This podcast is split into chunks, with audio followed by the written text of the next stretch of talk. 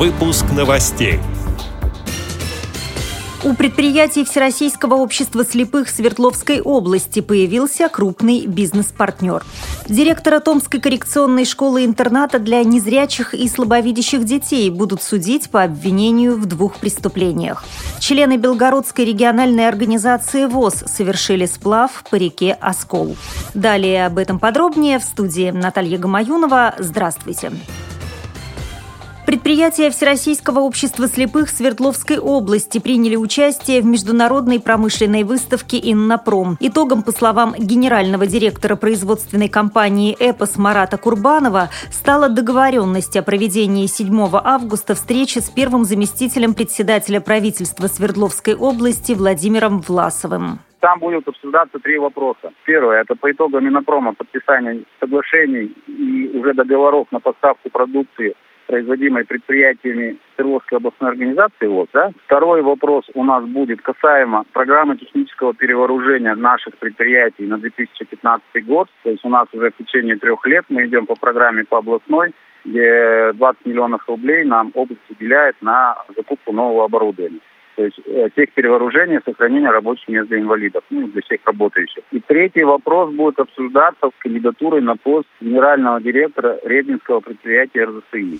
Марат Курбанов подтвердил, что по итогам выставки «Иннопром» одним из бизнес-партнеров предприятий общества слепых стала американская транснациональная корпорация Cisco Systems. Подписана дорожная карта правительством Свердловской области, где ряд направлений по сотрудничеству данной компании – в том числе предприятиями нашей Свердловской области, предприятиями ВОЗ я имею в виду. Соглашение с нашей организацией, с нашими предприятиями, уже договоры на поставку, договоры перспективного развития, то есть какую именно продукцию поставлять, где на каких предприятиях будем производить. То есть это, конечно, в стадии сейчас технического обсуждения вопроса возможности производства. То есть сейчас идет подбор той продукции, которую Cisco Systems хотела бы разместить на нашей территории, изготовления данной продукции, и уже дальнейшая поставка. Это одно из направлений, остальные я пока не озвучиваю. Более полная информация о направлениях сотрудничества Всероссийского общества слепых и корпорации Cisco Systems появится в конце июля.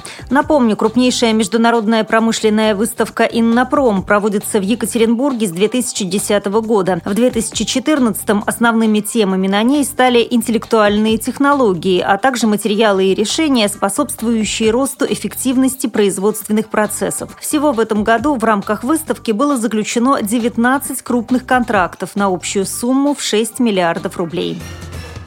Директора Томской коррекционной школы-интерната для незрячих и слабовидящих детей будут судить по обвинению в двух преступлениях, пишет сайт «Редакция новостей». Руководителя интерната номер 33 обвиняют в получении взятки путем вымогательства и в незаконном хранении и приобретении боеприпасов. Против его заместителя также возбудили уголовное дело по факту пособничества в получении взятки. На настоящий момент следствие завершено. Картина произошедшего по версии СКР выглядит так. Директор школы с декабря 2013 по январь 2014 года получил от компании, выполнявшей капитальный ремонт здания интерната, 250 тысяч рублей. Взятка выдавалась ему частями. За это директор подписал акты о приемке выполненных работ. Его заместитель выступал посредником между сторонами сделки. Когда дом директора обыскивали, внутри оказались два боевых патрона 9 калибра. Они изъяты. Члены Белгородской региональной организации ВОЗ совершили сплав по реке Оскол, сообщает телерадиокомпания «Мир Белогорья». Начальная точка маршрута была у берега реки Оскол, около поселка Чернянка. Круиз продлился пять дней, за которые участники сплава преодолели около 100 километров. В составе команд были люди с частичной потерей зрения и слепые. Участников спортивного мероприятия у финиша встретил глава Валуйского района Алексей Дыбов, а капитан команды, председатель Валуйской местной организации ВОЗ Юрий Чумаченко поблагодарил за высокий уровень организации проведения мероприятия администрацию Валуйского района. С этими и другими новостями вы можете познакомиться на сайте Радио ВОЗ. Мы будем рады рассказать о событиях в вашем регионе. Пишите нам по адресу новости собака ру. Всего доброго и до встречи!